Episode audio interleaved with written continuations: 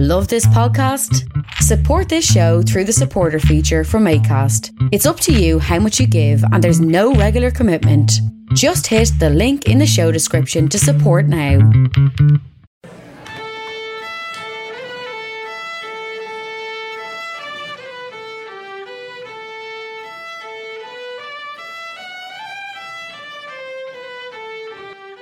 Well, how are you now, Skip? Ah, there you are now. He's bleeding massive. A fair play in all fairness. Go tubbing. Give a shot, yeah. I'm allergic to this. Relax the cocks. Go way out of that. Ah, Jesus, tis yourself. Get that into you, Cynthia.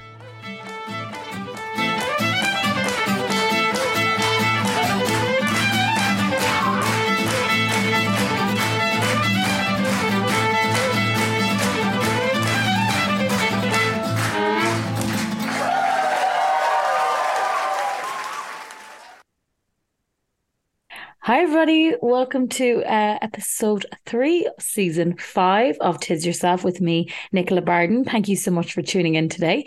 I hope you are all having a great weekend. It's not absolutely lashing like it's been the last couple of days here in Ireland.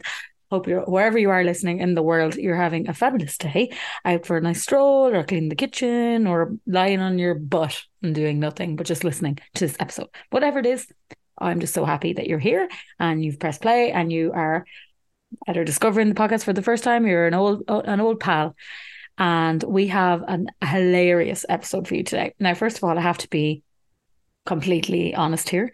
This episode is due to air. I'm looking at the, my clock here right now. It's due to air in three hours. It's now 10 to 11 and i usually uh, put this on friday night and i usually put this up on saturday morning around 1 2 a.m so yeah so i'm really really really on the ball.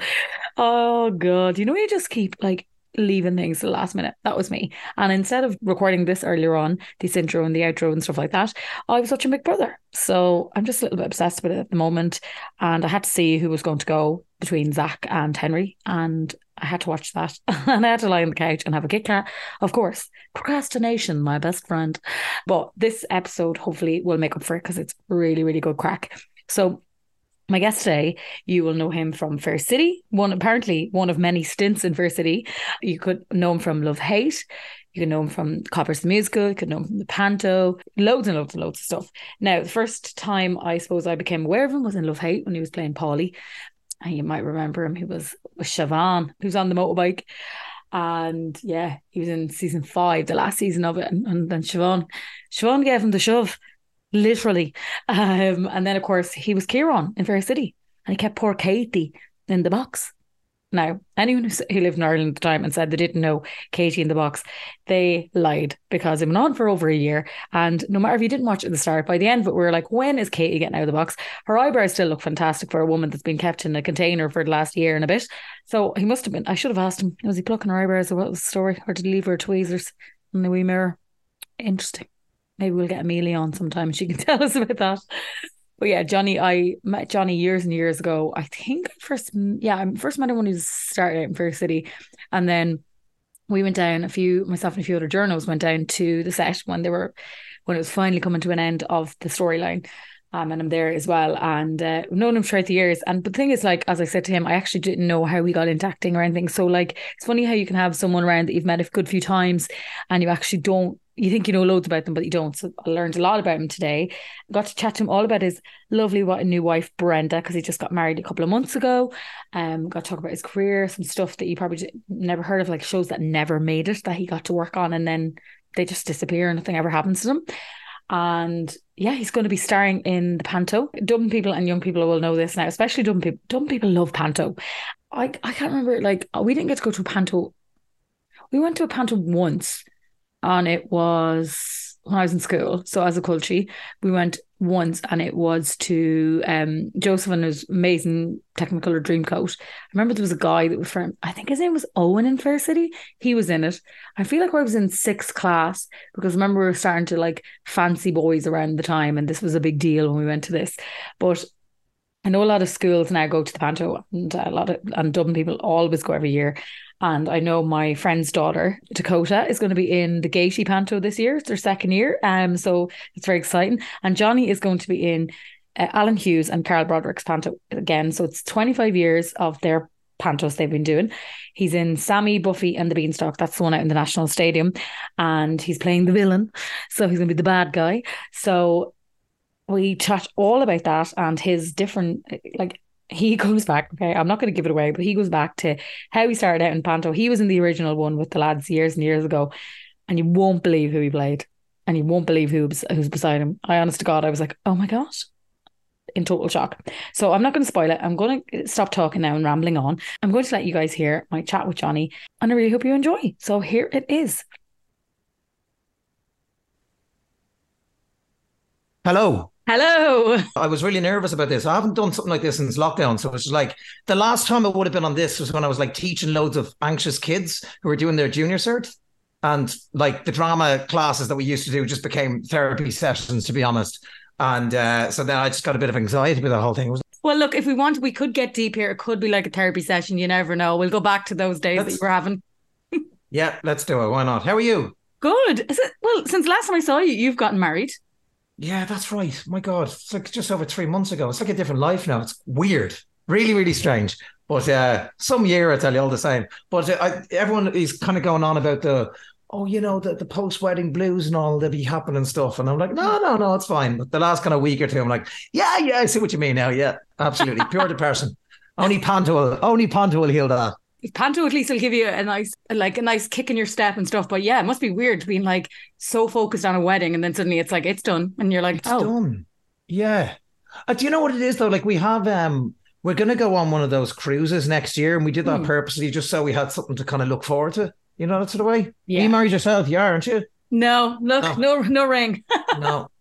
Um no, it's uh, it's not something I ever thought I'd do, to be honest with you. Ever. Never. and it happened it happened by pure chance as well. I remember um Brenda by chance was up in we were in fields and she was like, Oh, that's a lovely ring, isn't it? I was like, Yeah, Jesus, that's lovely. So I went up and I thought, Jesus, this ring is God, it's pricey enough, but you know what? She's she's amazing and she's great.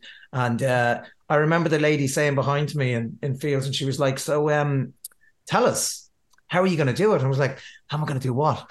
she was like, "How how are you going to give her the ring?" And I was like, "I'm just going to give it to her at Christmas." She was like, "Are you going to get down on one knee?" And I was like, "Why is this an engagement ring?"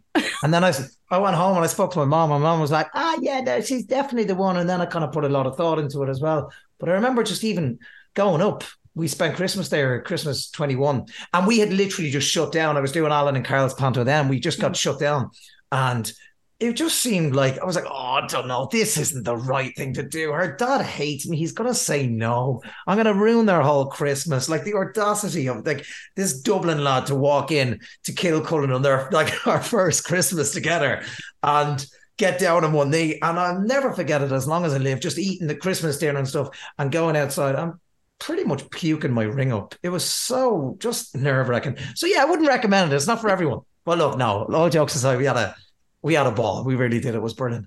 And like I know probably loads of people say, "How is married life? Like, is it really different? Pro- probably not that different, but is it? You tell me. I don't know. It's really lovely, if I'm honest with you, to have a. I never thought I'd say this, but if I'm having a bad day, or oh god, you're looking at your bank account and you're like, oh Jesus, the finances and all this kind of stuff, mm. it's not happening, or you know, sometimes.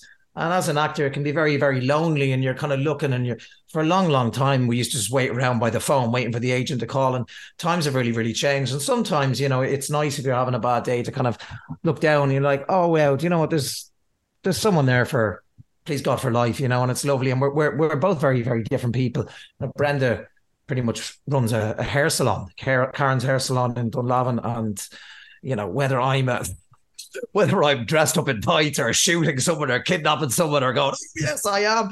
Uh, where what we do is is very, very different, and I think it kind of we complement each other. But I am, I'm, I'm very, I'm very much blessed, and it is. A, I suppose it's it's a lovely sort of Eric Donovan said it to me from Ultimate Hell Week, and he was like, "You don't know until you're married, and it's really, really lovely to look back, and you're like, this is sacred, and it is. It's like a, I suppose, like almost like a trophy of two people, and just to to have is is brilliant. Now, don't get me wrong, we kill each other as well, but no, it's That's good to hear for the single people out there who are like, Yeah. "Oh my god, don't god, do it. I've made the biggest mistake of my life. I have no money left. Don't do it. she's here beside me with a gun. She's under the table. No, no, she's uh, no. It's we're, we're very, very happy. It's great.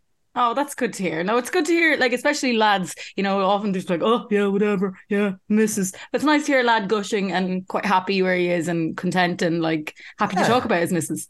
Absolutely. I mean, a lot of my friends are like that as well. I tell you what, Brenda's brother-in-law in particular, he, oh, are you still together and all? I still do. The bet must be off. My God, I can't believe it. And the second I got down, he's like, "You big fucking eaters. You don't know what you've signed yourself up for." But no, I haven't. Uh, I haven't seen that yet.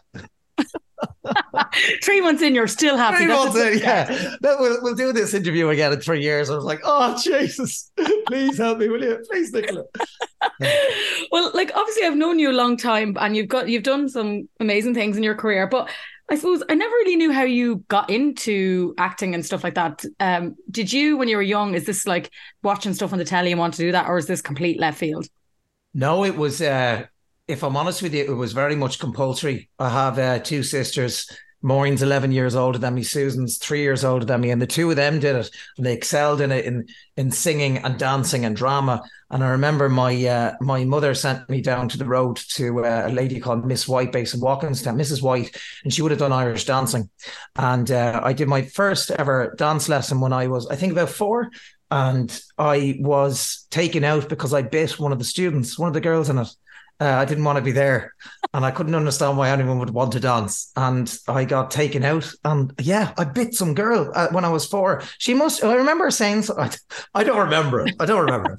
I remember it so well. And uh, so I was c- taken away from the, yeah, no, you're not allowed to do that anymore. So then my mother sent me down to, to judo, and judo was the thing that I sort of, I suppose, excelled in at a young age, but it was always drama, always drama, drama and judo, and then singing lessons. And she had us in a local lady called Miss Mary Birchall in uh, Green Hills, Walkinstown. And then uh, we went to singing lessons in Kylemore College in Ballyfermot.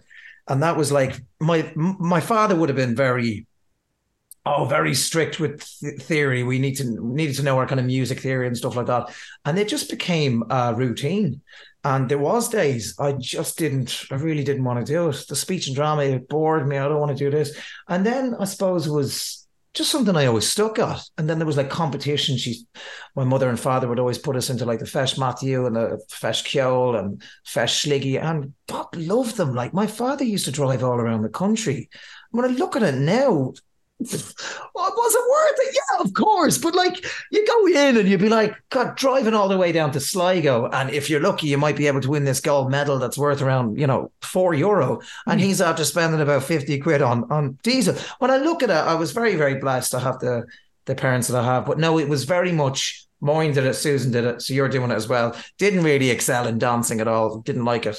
And uh, with drama, though, I think I really kind of found the benefit of it um, when you know I beat. I think I, I was about ten, and I got an advert for Eircom, Wow. and I, and I was like, oh wow, this is cool, and it was just like, wow, oh geez, this is this is great. This is this is paying really well, and I'm only ten. This is brilliant. I'm walking around the scale like I have two hundred euro, you know that kind of way. And then I think I've really found the benefit of it when I was uh, kind of in secondary school. When sometimes I used to switch off from, I'd just say the stress of school or you know, I God, you get bullied. You would get bullied in an all boys school if you're doing acting, and particularly, I think Mm. one of the first gigs that I'd done was was 25 years ago with Alan Hughes and, and Carl Broderick, and I was uh, coincidentally what we're doing this year to celebrate the 25 year anniversary show.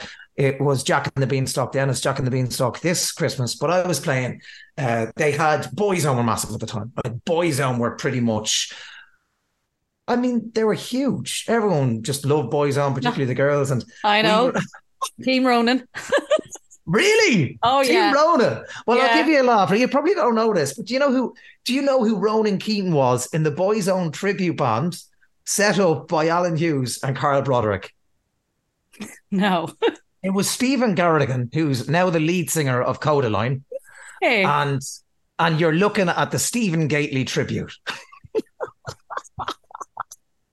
now, Nicola, this is like 1999, 1998, 1999, and the world wasn't as accepting as what it is now.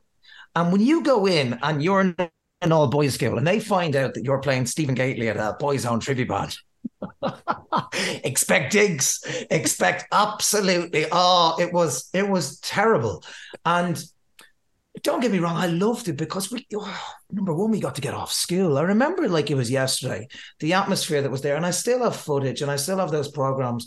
My mum and dad are great at, at keeping all those, but the atmosphere, oh, we had such a ball backstage. It was it was incredible, and you know when I'd see all the rest, of, I think it was in it was either sixth class or first year, sixth class, and I'd see all the rest of them that had to stay in for an extra two weeks, and they'd all be looking at me going, you know, oh, oh, Stephen Gately, why are you off school? I was like, because I'm doing a gig. Yeah, Stephen Gately's out to do a Panther right now. But anyway, going back to what I was saying, I, th- I think I really found the benefits of acting when it gave me an opportunity to kind of escape, to be in the the shoes, uh, walk in the shoes of someone else. And, you know, and that's something that I say to my students this day and age as well. If something that's bugging you, or you might not have enough money for something, or you might not be invited to something, or you've got anxiety or you're constantly thinking of the future, oh, this exam or you know, the past constantly, it, it could be a loved one who died or something like that. To use that, and I do, I, sometimes I forget to do it myself, but to use that as a tool, you know, that, and it's, you know, to, to go into a drama class with other people who are also interested in it, not only to, because everyone in school, you might not get on with everyone, but to be in that same room and same industry where you have the same uh, interests as them, and you guys have the ability to create, you know, a fictional family or a fictional robbery or a pantomime or a musical, and then you go out and you, it's extremely therapeutic. And you know what I get like.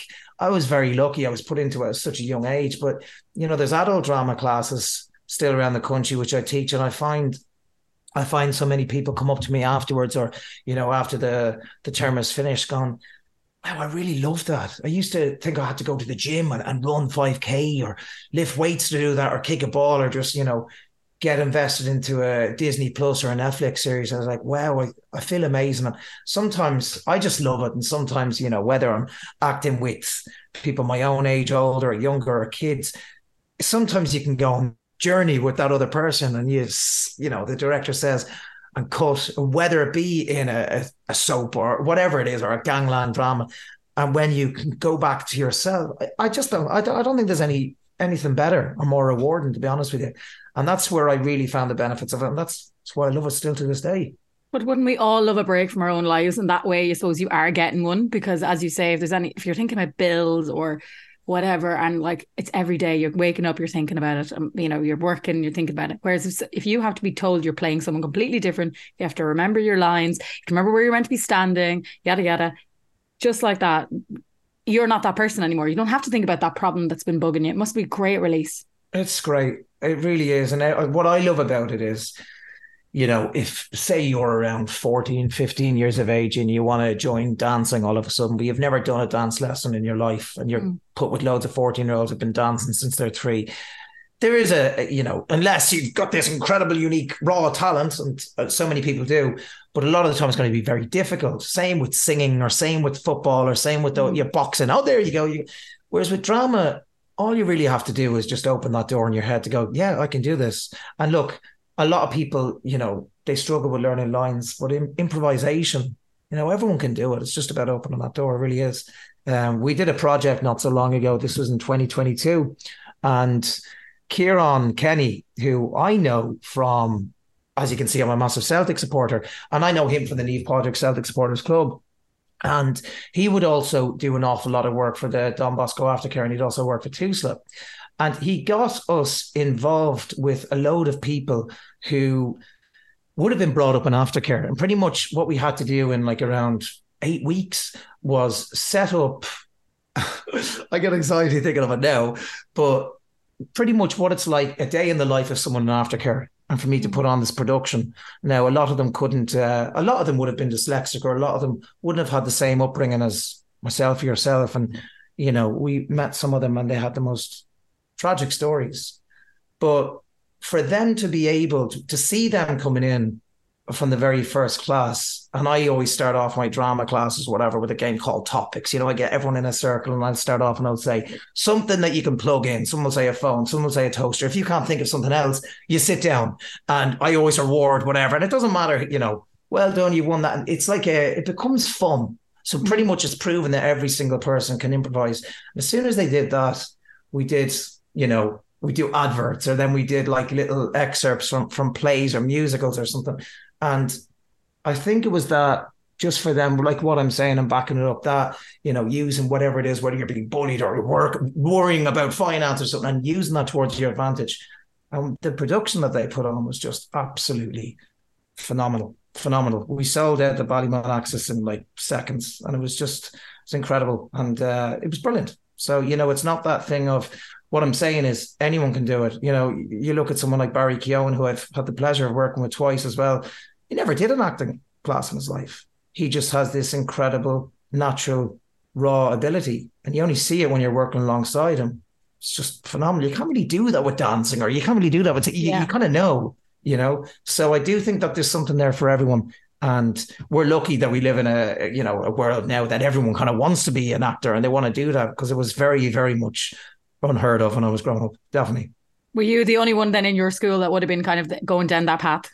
Um, yeah, yeah, definitely, definitely. Um, I'm just trying to think. In primary school, one hundred percent. Mm. Secondary school, I went to school with uh, Paul, Paul Ryder, who Oh, yeah. from Virgin Media, and he would do the. He's actually doing the. He was in it with us last year or two years ago, and he's a choreographer this year. We did Ultimate Hell Week as well together, and also a lad called Killian uh, O'Sullivan, who would have played Lorcan in, in Fair Oh City. yeah. So there was like there was the the three of us in the school, but it was very. Uh, the teachers would have a good go at you as well. Do you know what I mean? Oh, there's Johnny Ward down the back there. We'll see him in about six years when he's stocking shelves and you, you, little things like that. They would be like that. That's annoying to me now because it wouldn't be like that now because they're No, definitely not. definitely not. All, my God, sorry, not all of them. No, not of the course not. Not the music teacher, not the English teacher, just one or two. Maybe subjects where I sucked in and I used to take the piss back in the class and they didn't like me. Maybe those kind of teachers, and they were probably right. No, but I think like I remember the the mean things that certain teachers would say to me, and I can remember to this day, and it's how many twenty years on, whatever years, and it's funny how like you'll remember that as well. You'll remember the thing that that person said, but in a way, maybe it's kind of good driving force because you want to turn around and go, "Come here, fuck you, look what I've done."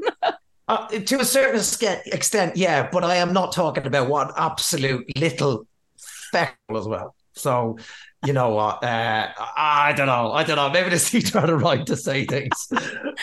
oh, here's me stand up for you, and it turns out you're an absolute. oh, I don't know. Some of the stories, some of the stories, they're just like, oh, can I, I? I don't even know if I can tell you any of them. We'd probably get arrested. I don't know what's the statute of limitations on being a little a little fecker. Oh, I remember there was one like this. Just kind of. Oh, I don't know. Can I say it? Is it weird? Can I say that? Mm, oh, I don't know. Um. Well, let's just say the best man at my wedding. He told everyone. Like me and him were absolutely just batshit crazy. It, it's not anything that was like English or music or religion or CSP. He was very interested in maths and science. I would be trying to get kicked out of the class, and I used to text him. He's a year younger than me, and we'd be texting each other to try and get kicked out of class to go on the Mitch. Probably shouldn't be saying this, but one of the days we just saw the two lollipop women put their clothes in the or their their staff uniform, whatever, in the in the wardrobe. It's like, come on, come on. We went outside the school at Templeogue College and started directing the traffic. And the principal seen us, he was like, Mr. I was like, sorry, sir, I'm in the middle of something here. You're gonna have to wait. It's just little things like that. okay, so there was no meanness behind it. That's the only one I'm allowed to tell you. All right, I promise you, Nicola. Be arrested. Alan and Carl will find out about it and they bloody sack me from the Panto. I'll tell you after Panto, right? Okay, after Panto season, we're getting all the scoop then. Definitely. Okay, definitely. well, in that case, we'll move on from and my, and my poor father would be spinning in his grave as well if he if I said some of the things as well. God love him.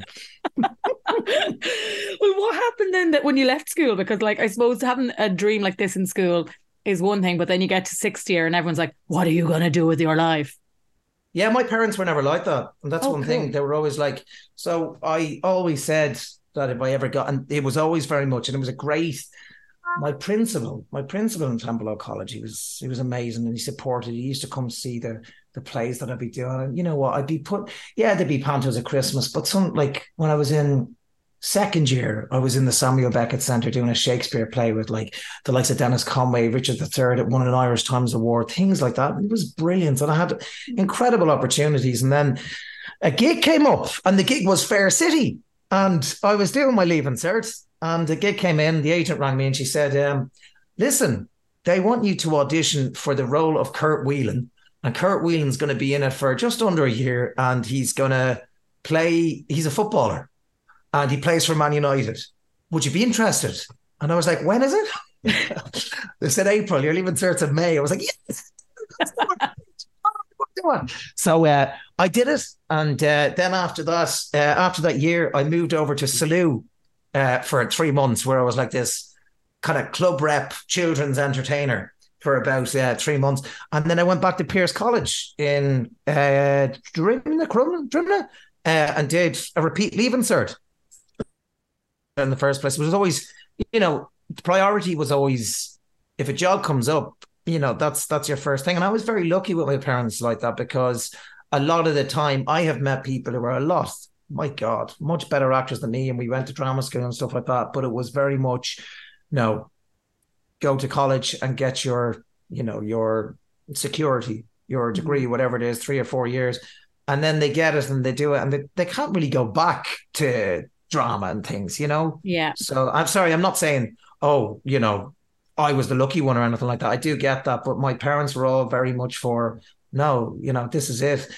When there was a role I had of Gavroche and Les Miserables with Colin Wilkinson, this is like 1998, and I was only 11 and my mother she doesn't drive and uh, my father was working at the time. Every she wasn't well at the time either and every single day we used to oh god we used to get the, the 27 bus in walk all the way down the point depot. She used to wait for me doing the shows and the shows by the time I was there it was about four hours and she'd just wait backstage wait for me and get the bus all the way back. So you know that was it wasn't as if it just happened all of a sudden they they wanted that. And then yeah then after after that it's the waiting game and you do you wait for a long long time. And like when you think about that that's 2000 and 2006 i think i'm thinking. And you know there's a lot of the time you can be teaching a lot of the time you can be waiting for a long long time. You know you're just sitting as an actor waiting by the phone and you're waiting for the agent to ring. And it's so different now because back then it used to be like listen johnny there's an audition next thursday um and it, it, you know this is in Thursday tomorrow. No, Thursday week. Loads of time. Brilliant. I'll send you on that email. You can learn off the part, and then you'd have to travel into various different places. So the places that you usually go to was a place called the Courtyard Studio in Irishtown. This big blue door, and that's where a lot of the adverts and stuff like that. And uh, then there was another one called the Factory, the Factory on Barrow Street. You go in there. Um, and then there was the Grand Central Hotel on Exchequer Street. It was the same venues over and over again. Mm. But then You'd have this time, you'd learn it completely off by heart. You'd walk in, you'd meet the cast and director. If you got a recall, then you'd meet the, you know, the the producers and the director, all that kind of stuff. It's not like that anymore. Since lockdown, now it's just like everything has to be so right. There's a there's a self tape in, it has to be in tonight and you have to sell tape it. And it's so, it can be so difficult because you're not reading alongside someone who's there reading along all day. No, sometimes in my situation, I have to get my wife to do it or my mother to do it. Or when they're not around, Jeez, I've been desperate in the past and just getting passerbys around walking. So I get, sorry, have you got 10 minutes? Can you pretend to be Humpty Dumpty? And they're like, what the heck? so it is, it's, it is, it's, it's a lot more difficult, I think. Um, yeah. And I think you can come across better sometimes on a tape or worse than you can in person, depending on your personality. Like you could be brilliant on tape and then they get you in the studio and you're like, um, I don't know what to do. You know? I couldn't agree with you more. I couldn't agree with you more. And so many times, like, they look, I don't know. I, I just really do miss how it used to be. Ironically, you and me are having this conversation online, but that's just the way the world has gone. You know, that kind yeah. of way. Uh, but I do, I do definitely miss that. And then look, as I was saying, there was a lot of just waiting by the phone and doing sort of short films, all that kind of stuff. And then I, I remember going off to this thing. It's called the World Championships of Performing Arts, and I just thought, oh, this is where this is where people make money mm. from. This is where people can actually make money from this. And I've never seen kids, teenagers being exploited more my whole entire life. And it's like, right, it's the Olympic Games of Performing Arts, and you're representing Ireland. You go in and listen, you have to backpack, and it costs only four and a half grand to enter. And they do this thing where it's like one minute. And what you get up for one minute, you can't really show what you can do in one minute. Oh. So you get you can be the best modeler, a, a, a modeler, a model, a dancer, a singer, an actor, and they put it all together. And for a long time, I was like, oh, I don't know if I want to do this. I really don't. And then after that, I did my first proper kind of film. The first film I did was when I was eight called The Boy from Mercury, which was great crack, loads and loads of fun doing that. But my first sort of main lead was in 2010 uh, in a film called Dollhouse, which was directed, well, it was filmed in Jim Sheridan's house. Have you seen it? Wow, no, I've never seen it. I'm like, I must watch it. Jim Sheridan's house. It's literally six of us, and all we do is destroy Jim Sheridan's house from the second we get in till the second we get out. It's a it's a brilliant cast. Jack Reynor is in it as well, who went on to do uh, much bigger and better things. He was in Transformers. He's in a new TV series now on Disney Plus. Um, Seána Kerslake as well is in it. Uh, we had a we had a fantastic. It was just a brilliant, brilliant experience. Hmm. And what I loved about it was we had no idea where these characters are going. So Kirsten, the director, Jim's daughter, he she would meet us. Now she just finished doing a film with uh, Freddie Highmore and Robin Williams of all people, the August Rush film, and I was like, "This is this is going to be big. This is going to be class." And she just said, "Listen, you've no script to learn." She really did character building with us for about five to six weeks. We all lived together, and on the first night, she was like, "Okay, you're going to break into this house." So we break into this house, and then they cut. And we're like, what's happening now? And then they do little things like I want you to have an argument with him, or I would have an argument. And then there was a big, massive food fight. And then before I know it, like we were smashing windows pretty much the without ruining it. It's like six friends that go into this house, and one of them is not being very faithful to the rest of the group. And we find out all these secrets and stuff. But there's loads of drugs in it. There's loads of sex in it. There's loads of bloody booze. And it was like six weeks of ups and downs, but something I'd never experienced before. And uh, just an amazing, amazing experience. And then, like I say, it's the look of the draw. You get a you're sitting by the phone call. I always had teaching, and teaching is my passion. I say acting is is to a certain extent. I love seeing kids coming in September. They're shy. They're looking over their shoulder. You know, there could be something going on at home, or they might not be the most popular kid in school. But as soon as they see that canvas that they're kind of welcome on, oh wow, you know, someone else is grey. I'm not the only one, and they can actually use that grey color towards their advantage and actually uh, be a vital piece in that overall jigsaw or puzzle that they're going to create. I love that, and I love seeing them into the characters that they can develop in June by June, and then they become the role models for the next year's kids who are coming in all sort of anxious by September. And I think it's really, really important. But going back to that, after that had finished, I had done this tour called the Beauty Queen of Leenane, which was on in it was Ireland. It was I'll still I remember it so well. It was in the Gaiety and then Cork, down in Cork, and then we went to Bath, Cambridge, Malvern, and then London. But it started in March and it didn't finish until September. And I hated it. I hated every single oh, second of it. I couldn't wait to get out. It was like a prison sentence from the word go. It was I think it was 22 at the time. There was Dervla Crotty and Frank Laverty who are incredible actors, and Rosaleen Linehan, the legend herself as well. She would have been in her 70s. They all kind of lived in London. So by the time they got to London, it was just me on my own. And it's very, very easy to just go home and like, I think, I think I'm actually going to become an alcoholic because there's nothing else to do around here. Uh, thankfully, I didn't, and I brought my mother over, and she loves London, and she lived there for a long, long time. But see how easy it can happen, and then it's back to teaching again, doing nothing, and then you get a phone call from Maureen Hughes, casting director, asking you to come in. Tell me, why did you hate being on the road for that play? I don't know what it was. There was it was just very, very and I'd never experienced before. Like I loved Dollhouse and I loved everything else that I'd ever done before. And uh it was just the first time that I've ever experienced and I was like, oh, I'm not enjoying this.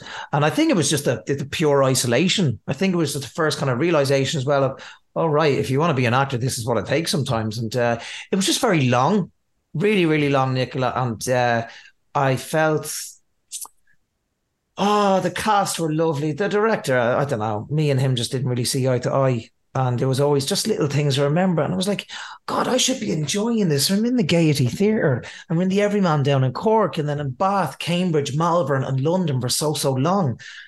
And it would just be little things like two months on the run. And you think you'd know your stuff right there. And it'd be like, you know, they'd call out all the rest of the people. Like, okay, so it's half hour call and Johnny Ward, half 10 in the morning. Like, half 10 in the morning what does he want me to do at half 10 in the morning? And it was just like, I don't know. I, ju- I just didn't really like it. And Every time the director had left, then I started going, "Oh, this is brilliant." But no, um, that was just one particular production. It wasn't. It wasn't pleasant, and uh, I just I missed I missed Dublin so much, and I missed my teaching. I missed my friends, and I missed the other opportunities. And it was just very very long but then if, and then when it finished in September 20, I think it was 2011, I thought I'm not, that's it. Just didn't want to do it again. And then I got a, a phone call to do a audition for Maureen Hughes in uh, the factory. And I kept they kept sending me in for this part, Stephen. Oh, we'd be very good at Steve. And I was like, is this much? I don't even know. I haven't read the script. Is this any good? and uh, I was like, oh yeah, no, sorry. We just want to see Johnny again for the role of Stephen. And I was looking at this script. Like, Stephen has about three scenes in it. Like, can you not just give it? Like, it's fine. What are we doing different? And then the director, I was very ignorant at the time, but the director, who's uh, like an award winning director called Paolo Sorrentino, uh, said, uh, "This is very good, but how would you feel doing this scene? One because it was a big scene, it was about five minute scene. How would you feel doing this scene with uh, Sean Penn?" And I said, uh, "Sean, Sean Penn," and he said, uh, "Yes. How would you feel? Would you still be as confident?" And I was like, uh, "Yeah." uh, Sean Penn, like, was one of my he- oh, he still is. Carlito's Way is one of my favorite films of all time. Al Pacino and Sean Penn, and my God, 21 grams and everything. I was just thinking, wow. And, he, you know, the thing is, Sean Penn was Madonna, oh, mm. and he's just such a, you know, an icon as well. And I said, yeah, yeah. So things went my way, which was brilliant. And I got to be in this film called This Must Be the Place and pretty much got to share, you know, a couple of days with such an incredible cast, you know. It was Sean Penn in it, Frances McDormand. I got to do a scene with her. Both of them were Oscar winners the loveliest people. Eve Hewson sharing a taxi with her each day going into set. This is Bono's daughter, and she's, mm. You know, what's the thing that she was in not so long ago, the hazel eyes thing or whatever. Oh you know, God, behind her eyes. Behind her eyes, hazel yeah. eyes. You hear me quoting Kelly Clarkson, behind her hazel eyes. Uh, but no, it was it was unbelievable. Absolutely incredible experience. But then it's you do something like that, Nicola, and then it's then you're back to square one again. Yeah. And that, it's like, that high and low must be incredible because like you think the phone's going to constantly be ringing because I've just done this film with Sean Penn and then you go home and you're like, okay, well I'm teaching for a week and no one's yeah.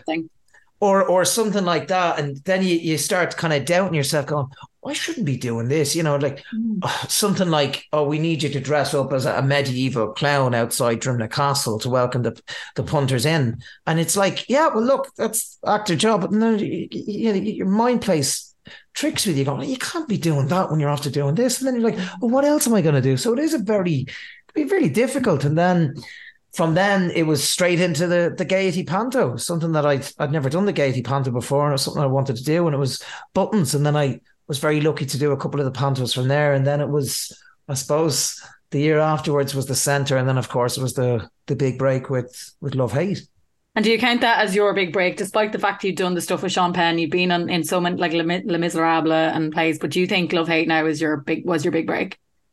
It's still the thing where people will stop me mm. and not not stop me for I I didn't like you in Fair City. You're an old devil. but they will have a, a chat and a full on kind of 15, 20 minute conversation sometimes about just how much they loved it, how much it become uh, has become such like a, a, kind of cult classic, like up there with Father Ted or something, you know, and the fact that it was I think I do think it's the first time RTE really took risks and it was just I can't really remember ever a time in my life where the whole country would go into lockdown and watch Love Hate, and everyone just loved it.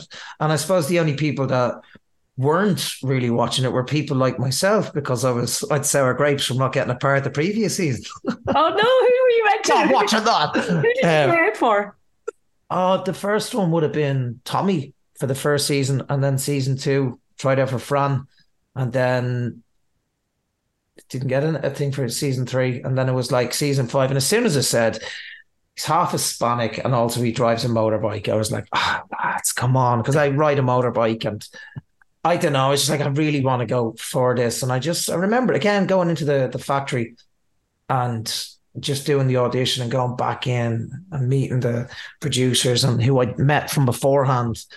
And I remember David Caffrey, he's the director, and he was just I knew he really wanted me to play it, but there was just something something not really working. And maybe it wasn't, you know, to go my way with the previous seasons. But as soon as I got that call, it was great. Oh my God, don't get me wrong, I was absolutely buzzing. But on the the other side of the coin, there's five seasons. They've already had four seasons of a really, really well known, talked about show that the whole country is watching. Even people that wouldn't really, you know, be into that kind of program, they were all watching it because it, it's just something that everyone did. And on a Monday morning in work, people weren't talking about, oh, do you see, you know, Man United versus Man City the week? They were all talking about love hate. Mm. So to be the only new character in season five, that was really daunting. And, you know, sitting there at the table and, you know, with Tom Vaughan Lawlor, yeah, who's like, Hi, how's it going? Such a pleasure to meet you.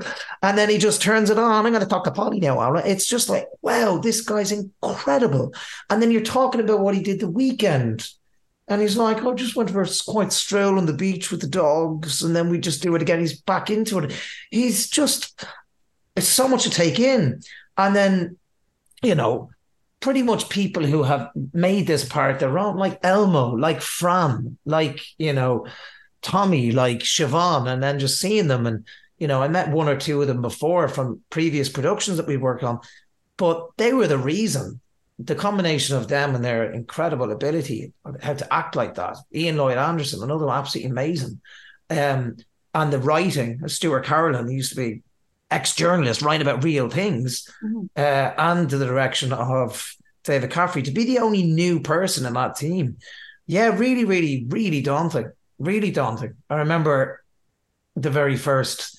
I remember Ireland had just won the Six Nations. It was March 2014, and I remember going in and I was confident. I was like, I knew my lines was fine, but that was a whole other. I don't know what it was. That was a whole other.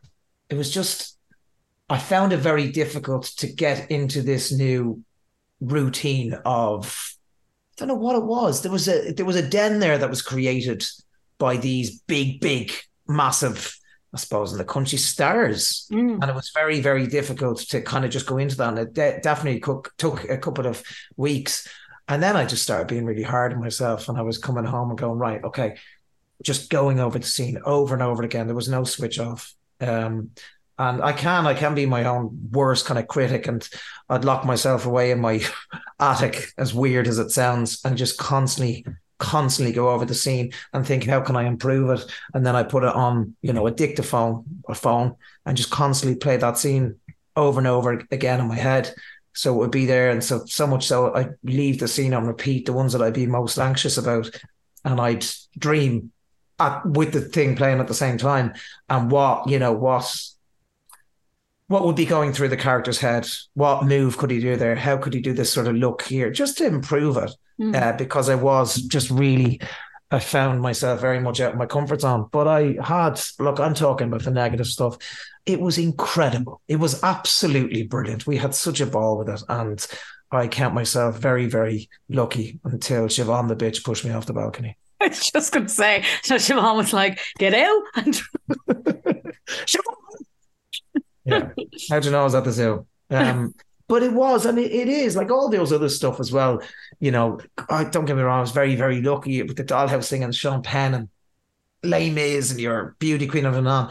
But that was there was a there was a time in my life and I just you couldn't you couldn't walk down the street without two or three people stopping it. And it was just such a oh my god, this is mental. This is mental. It was it was crazy. Like I'll never forget it. It was like myself, John Connors, and Conor McGregor, and Elmo, uh, Lawrence Kinlan. We all did this New Year's thing, and it was just mental. I just never thought I'd ever be able to experience that. Do you know that kind of way? It was just yeah, that was, was like fame at its highest oh, in Ireland amazing. at the time. Yeah, just super, and it was like wow. And then just loads more opportunities opened up and then it was but it, it's back to square one then. You're like right what do we do now? And then it was mm-hmm. like well peter pan are, they're looking for someone to play peter pan in the gaiety. My agent was like i think you should do it. I was like oh i don't know.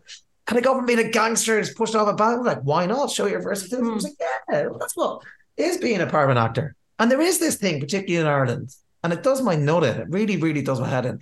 And it's these actors, and they're like, no, no, it's you, you know, every single role is a gangster. I'm going to play a gangster in every single every single role.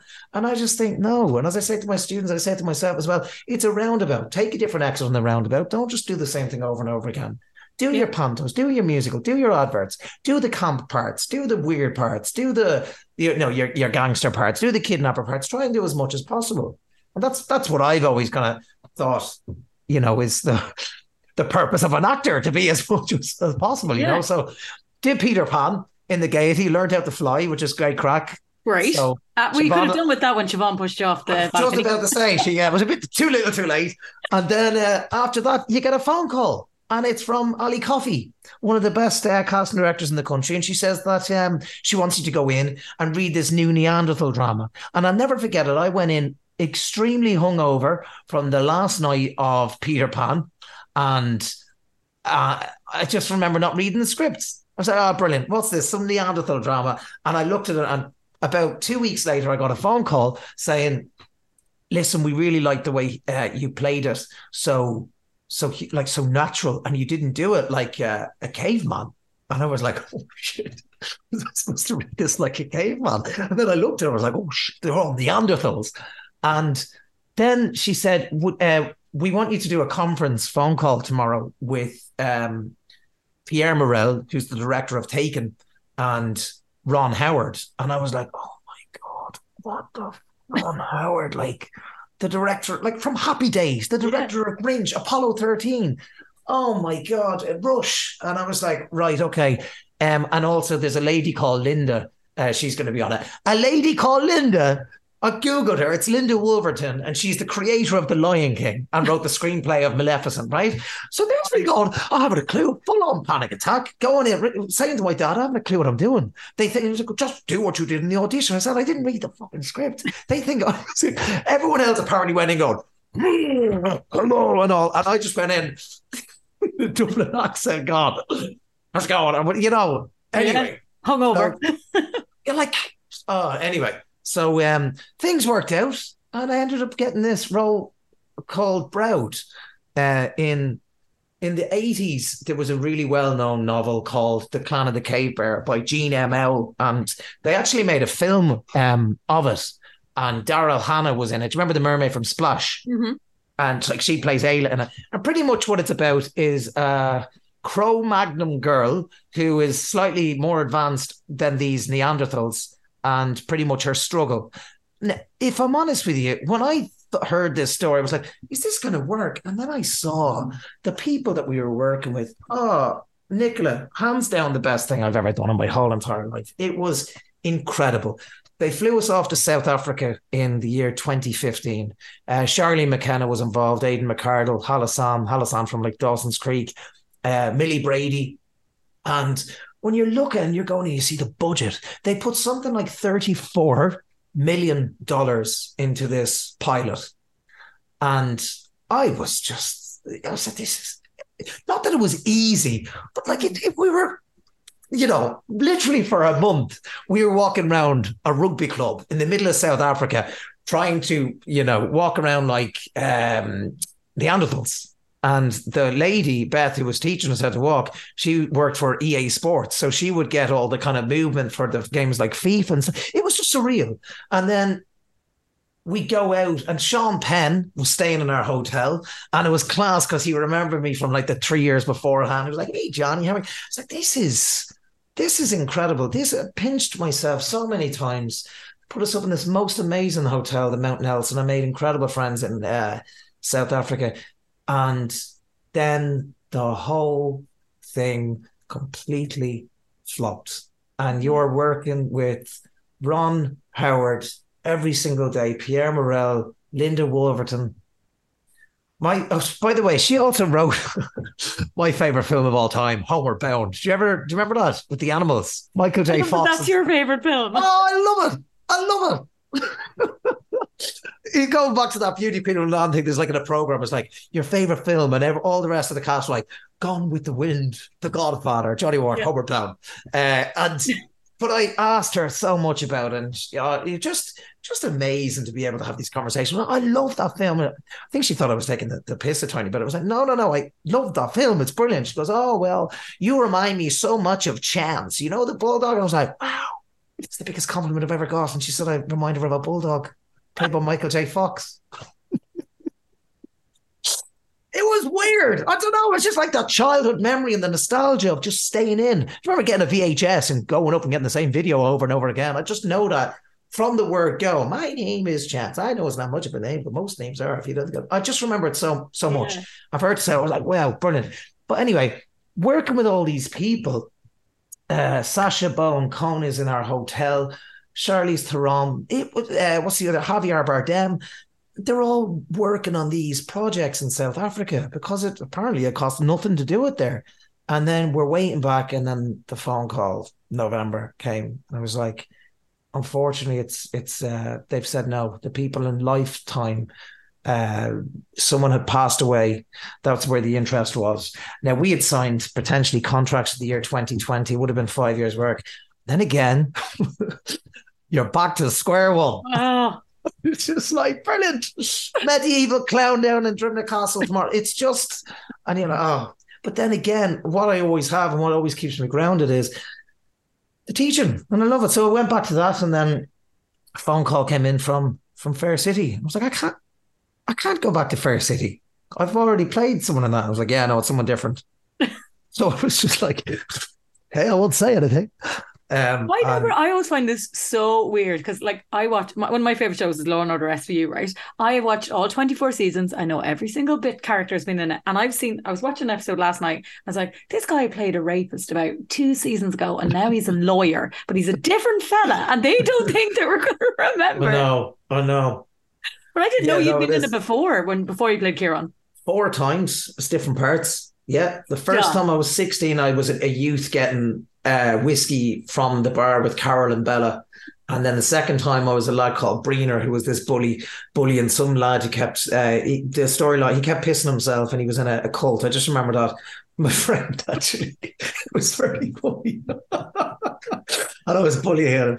And then the time after that was uh, in a band, in a band called Lost and Sound. And we had won this competition uh, in Vicar Street. And they asked us, would we go on to Fair City? And we did it. And I just said nothing. And then this time I was like, look, that's three parts. not clearly not going back again.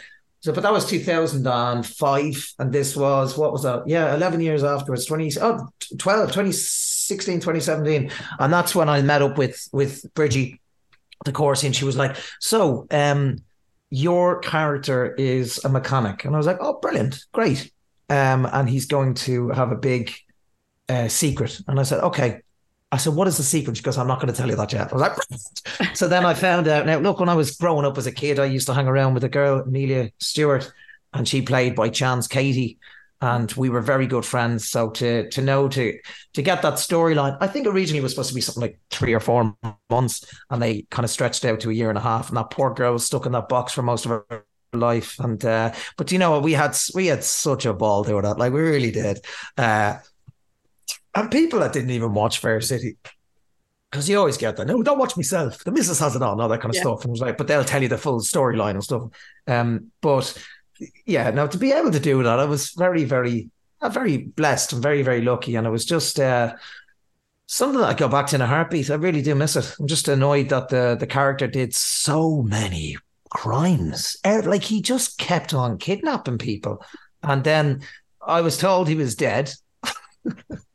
or he, I don't know what happens. Katie stabbed me because I tried to kill her brother or something, and then you fell into the water, didn't you, or something?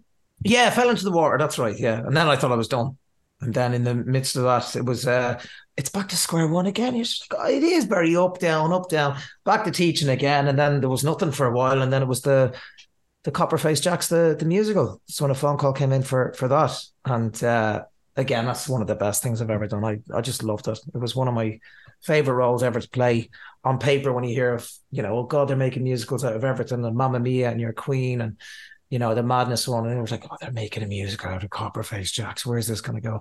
Read the script, couldn't put it down. Absolutely hilarious. Paul Howard is just a genius. I've always been such a fan of his work. I remember seeing his, not only reading two of his books, the novels, but the Breaking Dad one in The Gaiety Rory Nolan was just phenomenal. And I could, I just remember being there in the half and going into the bar, and my sides were in bits just from laughing. And I thought, oh, I'd love, I love, I'd do that thing. Did you ever read that? You know, the, the secret book?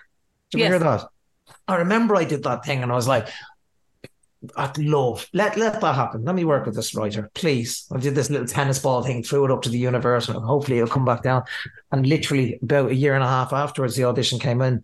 I remember meeting Paul in the lift, going up towards the audition when we actually used to meet people in auditions, and. uh it was brilliant. I couldn't put the script down. Went in off book, not by choice. I just loved it, and that was one of the best. That was the, one of the best things. And to, to, bring it back, you know, three years. Obviously, we did it 2018, 2019, then lockdown happened. But to bring it back in the summer and to tour it, you know, not only in Dublin but to to Limerick and and Cork was was just phenomenal. It was great. Yeah. You have so, to bring it to the cultures because uh, Coppers is full of the cultures. So, oh, no, like, no, definitely, definitely. And there's just, I think I didn't really realize how much of a, you know, an institution Copperface Jacks was, or you know, still is. That's because um, you're from Dublin. You just don't get it. We we get it, no, us outsiders. Yeah, no. but I, I remember when we were advertising, and it was myself and Paul, and we were on the the Ray D'Arcy show, and there was people in the audience who heard about Coppers the musical, and they were saying that they got engaged there. So people, there was a woman who had a tattoo of Copper Face, and her husband had Jacks on his other shoulder. Like, and I was like, what? Christ. Mad. And everyone loves the place, and everyone has a copper story. And it was just like, you know, as Paul Paul uh, Howard's writing says, one of the lyrics is, where culties go to flirt in inter-county shirts. And so true. And just the story. Did you see it? Did you get a chance to see it? Yeah, I've seen it twice. I saw it ah, the original brilliant. time when it came out, uh, 2018, and then I saw it when it came back there last year. Oh, class. No, I it is. It. And I love Gino. I remember being like, Jesus, Gino's my type because he's an absolute bastard. yeah. Now, listen, if that's your type of man, like, yeah, you you you need to have a serious sit down with Don't worry, I've been sitting down ever since. no, I know I've got that though as well. I get it because he's not, you know, he's not the full. He's not, you know, he's not really. I'm trying to make excuses for him. He's an absolute prick of a man with about 42 kids and 42 different women. I don't know. Yeah, yeah. and he wears some serious white trousers in it. Serious I, tight white trousers. Yeah, I recall yeah. that part being yeah. like, "Geez, reveal all putting them on." yeah, yeah. But yeah, no, listen, one of one of the one of the best things I've ever I've ever done, and it was just such a brilliant br- brilliant bunch of people to work work with, and uh, it was great, and just for, for it to come kind of come back mm. uh, over and over again, which which was brilliant. And then I didn't know it, and it was that's how the Dancing with the Stars thing. But Larry Bass from from Shinawil, he was in one night, and someone had suggested, "What what about him?" you know, because there's a bit of sort of movement in Coppers, nothing of the line of what Dancing with the Stars was, but a bit of movement. And, uh, you know, I'd obviously seen him in RTE now and again as well. And it was just brilliant. I mean, Dancing with the Stars again, that was the next thing. And that was something that, oh, Jesus, it was great. I just, I always count myself so lucky because it just finished. And then it was that, you know, the lockdown and all that kind of stuff as well. And then it was just kind of, again, back to square one where you're doing nothing and twiddling your thumbs, going, "Oh, what am I going to do?" Or the days of just like random DPD vans constantly outside because you have bought uh, a toe warmer for your kettle. or you're buying 20 costumes for your dog and they're like they don't even wear them you're like but but i saw it on instagram it's just uh is there a part of you that misses it can i ask yes yeah, Definitely. it's weird, isn't it? Yeah, I miss sometimes. Well, first of all, I saved so much more money because I did my stage of the DPD vans, and then after a while, you're like, no one sees me. I live in tracksuits and jumpers. What's the point? Mm. And then you just, I know, just seemed a little bit more simple. Like when you actually met up with people, or if you did Zooms or whatever, you spent a lot more time actually talking to them. And yeah, whereas like when everything reopens, it's just gone back to normal and like your friends who were your, were your real friends who'd contacted you during lockdown. Do you know what I mean? Now mm-hmm. you're just you could be just going out with the gang, any gang to go to, for pints or whatever. So I just thought yeah. it was there was as good and bads, but I definitely do miss parts of it. I do as well. And there's just little things like I know this was obviously set up on, on Zoom, but that's not a word of a lie. What I said earlier on, there's the the pure anxiety that ha- the words house party and Zoom give me uh, is just oh oh god, is this I don't know. I remember house party, and anyone could join the room, and that was yeah. the freakiest shit. Yeah, like you just so to your friend, and then somebody drunk in another country is like, "What?" and you're like, "Oh God." Yeah, it's how I met Brenda. Actually, I'm joking. I'm joking. but no, yeah, no, there is definitely parts of it that I I kind of miss as well. Mm. I don't know. I think it kind of gave a a a learning curve that you actually do have a lot of time. I think when you're back into your usual work routine, you always kind of make excuses saying, I can't do that because I've got this on. Mm. When there was actually, when it was all taken away from you, you read, I don't know, I got like into reading and, and meditation and, and all that kind of stuff and was petrified of the news. Started revisiting songs that I'd written as like a, a kid and all that kind of stuff. And I was like, oh, this is, yeah, this is cool. And I had an awful lot of time by myself, uh, which I really really enjoyed at the time as well because I didn't think I I would be. I'm always one of these people that oh I need to be with someone and stuff like that. But uh, no, it was it was great. I do. I kind of miss it. And it made you look, I suppose, at acting probably in a different way as well. Yeah, yeah, and yeah. Not really. No. I mean, more your career, not the actual job. Like you got Absolutely. Yeah. No. Definitely. Definitely. I just it was. I mean, the fact that there was nothing. Mhm. I mean, there was nothing, and uh, then we we tried, and we all made these sort of actors unions to put plays on and Zoom to keep us entertained. And I was like, doing that. Just watch the telly. I don't know. It was. I get it, and for a lot of people, really, really struggled as well. And that's one thing I will say. That year when they were bringing everything, because it kind of happened in March, April, May, June, July, August, September. Like there was nothing, nothing. And then I remember um, Carl uh, Broderick contacted me, and he was saying that they're doing Panto. I was like, "How are you doing a Panto this year?" And uh, he said, "We're doing Peter Pan, and we'd actually we'd love you to be involved." And it was him and Alan, and I hadn't worked for them in such a long time, but I always had really, really like brilliant experience and br- brilliant like childhood memories. And it's so strange going from this 11 year old as Stephen Gately in a Boyzone tribute band to play to playing Captain Hook. I was like, God, I'm getting it all now. But they had such a brilliant idea. Whereas with all the rest of the pantos that tried to go on and they were shut down and then some of them were on and then they just didn't have it, they filmed it. And I thought that was such a genius idea. Loads of them did this, this kind of Zoom thing, and you could click in or whatever the way we've met there, and you put in your mm. passcode, and you know, parents or families or whatever, they pay the amount of money, and then they could display it or Chromecast on the screen. What Alan and Carl and the Panto.ie production did, they put it on a Malahide Castle. And I just still think to this day, and they had a, a car drive in. I just thought it was such a genius idea. And uh, still got, you know, because I suppose for me, I don't know about you, Nicola, but like for Chris, Christmas for me as a kid, it was always about it's not really officially Christmas until you you went to the Panto, you know, that kind of way. And the oh, it's the build up for it and stuff. And we always used to go Stephen's Day for for them to give, you know, families still the opportunity to get out and do that. It's amazing. It's absolutely brilliant. Really, really excited. What role are you playing this year then? Oh, the body again. I always play the body. Ah, the body again. Um, I'm playing a role I've never played before, which I'm really excited about. The evil Baron. And uh, oh, we've some cast. You know, um, so you know Alan Hughes, of course, Sammy Mhm. Sausages. And then we've got the funniest name in the country, Rob Murphy. He's absolutely hilarious. He returns as Buffy.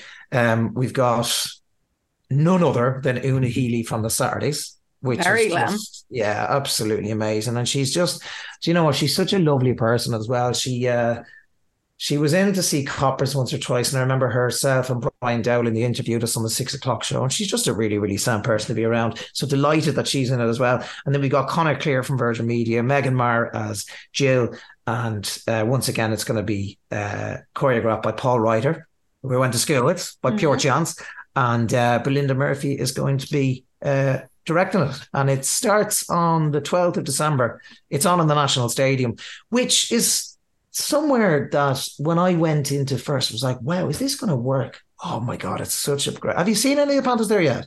Not there, no. It's such a great. It's like an arena, Hmm. and the audience are just on top of you. It's absolutely brilliant. Um, so we're there from the 12th of December to the 7th of January, and uh, yeah, like I say, it's it's just bit of a personal thing for me. It was 25 years ago since I did Jack and the Beanstalk with with Alan Hughes and, and Carl Broderick, who were the longest. Alan's the longest uh, running panto actor in the country. So there you go. Apparently, yeah, and same as Carl being the longest uh, panto writer as well. And for me to return I don't know. I might get like a little uh, a little Stephen Gately uh, appearance for myself again. No, it'll be, it, but it's brilliant just to do uh, Jack and the Beanstalk uh, again. Yeah, and you're going to be the start. You guys are going to be the start of some kids' Christmas, as you said. It's the start of Christmas for you. So, like, some kid is going to be starting their traditions this year with the play. One hundred percent, and you see it, and it's that excitement, and it brings back the nostalgia because we were starved from it for around, uh, well, two two years properly. Mm. And you know what? Last time when we did it in 2021, again, they did it. They made a film. They were brilliant, and it was Zoom. But to see all those, you know, the kids and families coming from all around the country and it's not just like the, for so many people, and it's not even just kids, but it's not really Christmas until they see, and I know it sounds mad until they see Sammy sausages and Buffy.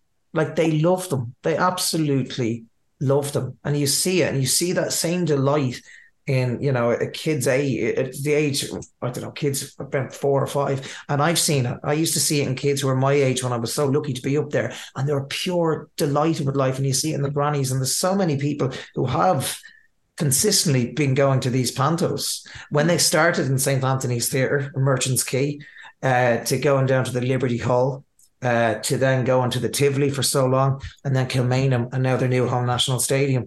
You know, so many people will make that trip and it is well worth it because credit where it's due. They work their absolute socks off. And I'm just so I'm so blessed to be back there again. I get on so well with them. We're a lovely family in there. And I love being the baddie. I really do. I can't wait for it. Really, really can't. This is like Jesus, Paulie back coming full circle. You, you, he's. Have you seen? Have you seen my costume? It's nothing like Paulie at all. My God, if Siobhan pushed me off the balcony, I wouldn't mind her. I'm wearing these sort of like pink velvety trousers and a light blue, and I've got a wig like Lord Farquaad. Uh, so yeah, similar. It, let's, it, it does look like Paulie. It looked like Paulie banged his head and his back up. He's still alive. That's exactly what it is. Or Ciarán being dredged out of that canal or whatever. That's it. That's it. oh my god! Well, look, I love, I love that you go back to full circle and that you haven't got any ego or airs of graces by thinking that like any job is too big or too small for you. I love that. So I think that's amazing that you give everything a try. Absolutely. I think, look, it's important though as well. It is just a job at the end of the day. And sometimes you have to really, you have to play the waiting game. You really, really do. I've been blessed to work with some of the people that I've had in my career, but you know, as my drama teacher always used to say to me, be careful who you meet on the way up. You will meet them again on your way back down. And that goes for actors, that go for singers, performers, rock bands, presenters, you name it. And it is, it's, it's very, very true. Yeah. I think it's a really good lesson to have in any, in any career, but like to remember that ego is not going to get you anywhere. You're just going to, someone's going to remember you were a dick and they're going to trample on your dream at some point when you True. probably really need it. So, and I do, I do as well, Nicola, as well, just with the kids that I teach. I mean, it's not a system that I usually have to follow, but now just to kind of introduce, you know, anyone who wants to be an actor in this day and age, or e- even in the limelight, you know, and you know yourself, mm-hmm. social media is you could be having the most incredible day, or there could be something that you've done or you've said, and it's highlighted in a paper or something and then you mm. know words could get twisted or something like that and they'll take that highlight. It could be on facebook and there's a load of like say lovely comments and then there'll be one or two comments and it can just tip you over the edge. You're like oh yeah. You feel so shit about yourself. For years, there was a site called boards.ie. It's still a thing. I remember myself and the rest of the cast we used to look at it. It is funny. Boards.ie. These people can hide behind like fake profiles and stuff like that. And you are asking for trouble to go into it. Oh, there's stuff they used to say about me and someone and Amelia as well. And they used to give us nicknames. Now that was fine. But because it was people behind fake profiles, whatever. But now, like Jesus, it's not really Instagram, it's Facebook and Twitter. Twitter is the one, and it's just like, wow. And I see it. I see it with so many of my friends who are involved with Fair City, with Kin, with these new dramas. Mm. Just like, lads, what are you at? What are you doing? Like, it's it's the way that we live in. And I always have to I have to remind my students, you know, this is if you want to make a career in this, and it doesn't matter what one you go for, whether you want to do your stage acting or your Shakespeare or your pantos, once you're up there and you know you you're in any way, shape, or form some sort of limelight, people can say what they want. They really yeah. can. Yeah, and they won't say it to your face. They'll just write it down and they'll log off and not think anything of it. And you'll be up at two o'clock in the morning. It's like those teachers' comments we mentioned before. You'll always remember certain comments. Well, uh, and they're always negative. They're never the one that says Johnny's the best actor. It'll be the one that said that fucking prick or whatever. Yeah, yeah, that. yeah. Well, I mean, Nicola, I never saw one that said fucking prick, but you know, you can hang me out to dry if you want. Wow. I saw, oh, you didn't see my comment day. then, where I was like, fucking Johnny Ward. what a fuck. the highlight of this. And who's this? Because I saw your last one. I was like, it's your one from Glenroe. I was like, Mary McEvoy. I was listening to a bit of the thing. I was like, I'm from Breaking Bad. This one was like, just interviewing that fucking prick. That's going to be the title of the episode, Johnny. Please do. Please do. Nicola interviews that fucking prick you all hate from Fair City. Oh my god! Right, I have to leave you then on that note because it's hilarious, and also I've kept you for two hours today, so my oh. apologies. Oh, no, listen, but, I uh, enjoyed it. I had such a laugh. Well, you got me over my fear of Zoom again. I never, I haven't done this in such a long time, so thank, thank you very much. No, thank you so much. We could like hashtag fucking prick or something like that. Let's yeah, hashtag fucking prick. Hashtag Johnny's a prick. Oh. All right, my love. It's lovely to see you. And next time and I'll you see you in person. Hopefully soon. Great stuff. Yeah. yeah. Thank all you right. so much, Nicole. All right. Have a great day. Bye. See you later. Bye bye. That's Johnny Ward there, of course, on the Tis Yourself podcast. And I hope you all laughed as much as I did. Because I laughed doing it. You, you won't even believe how many technical issues myself and Johnny had. Oh, it was just one of those, you know, it was just one of those days. And thankfully, it was with Johnny because he's so sound. And we were just WhatsApping each other voice notes and laughing at ourselves because everything was just like going wrong and oh look it was hilarious. I was i won't even get into it but it was very funny. Myself and johnny had a great crack. And then i was listening to it back obviously to edit it and i was laughing at that and that's usually a good sign. But maybe i just have a really weird sense of humor. I don't know. I hope you guys enjoyed it anyway. Of course, we mentioned there the panto. So if you are looking to go to it, whether you're a teacher and you want to bring your class, or you just want to bring some of the kids, or you know you're an adult and just want to go on, on a night out, you know, go for it. It starts on December 12th and it goes until the 7th of January. And it's Sammy Buffy and the Beanstalk, and that's in the National Stadium in Dublin. So you heard there, obviously, it's um, Alan Hughes who's going to be playing Sammy Sausages, and Carl Broderick, his husband, is the writer of it and has been doing it for like 25 years. Rob Murphy is back as Buffy, and anyone who's been before will know Rob. And of course, as Johnny mentioned there, Una Healy is in it this year. She is the fairy queen, I'm pretty sure. Yeah, fairy queen. So she'll be in it. And then, of course, Johnny is in it too. So if you want to get tickets to that, head over to panto.ie and tickets are tickets are there now. I know because it's 25th anniversary, they put out 2,500 tickets that are only 25 quid. You'll have to search around which dates they're on and stuff. Obviously, over the month period or near a month period. And plus, because it's on after Christmas, you can get them as Christmas presents to somebody, and they can go in between the Christmas period. You know that awkward week after Christmas, Stephen's Day. Once Stephen's Day is over, and you've got like you don't know what day it is, and you're not back to work, and the kids are not back to school like it's today or Tuesday or Sunday. I have no idea. I'm still eating food from Christmas Day, and if I see another Brussels sprout, I'll die. Mm-hmm. Those days, why not head into town, head up to Dublin for the day, go to the Panto? That'd be lovely. Anyway, I'm going to let you guys go. Thank you so much for listening to this. If you've enjoyed it, come and follow me on the podcast. We're on. I'm on TikTok. I'm on Facebook, Instagram. Um, what else? Twitter. All on Tis Yourself. Um, of course, we're on all podcast players, so please come along and hit subscribe leave a rating, leave, leave a review, anything like that. Just happy to have you here, lads. I don't ask for much from you guys. Just happy that you guys have pressed play. If you've enjoyed it and you know someone who's a fan of Johnny's, do go and send it on to them or put up on your story on Instagram or something like that. Or scroll back and see is there an episode you might enjoy. Anyway, it's been lovely having you. I'm going to let you go because it's now God knows what time at night, and I should probably get some sleep because I am going to a wedding tomorrow. So, congratulations to my lovely friend Jennifer and to her fiance Rory. And I'm looking forward to getting glammed up. And when this episode is airing, I'll be heading to the church. So, uh, congratulations to them, my lovely, my lovely, lovely friend, and to the rest of you. Thank you so much for tuning in today. Slán fóill, look after yourselves.